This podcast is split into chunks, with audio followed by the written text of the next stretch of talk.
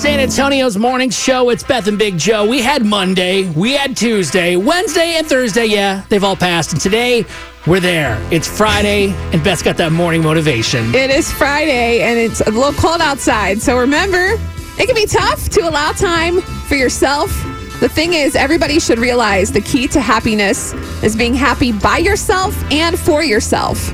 So you've got to be happy alone before you can be happy with somebody else. So remember, practice that self care and allow some you time. Where was all this when I was single for all those years on Valentine's Day? Finally, I have what I need. You can reread it. It's on our Y100 Facebook and Instagram.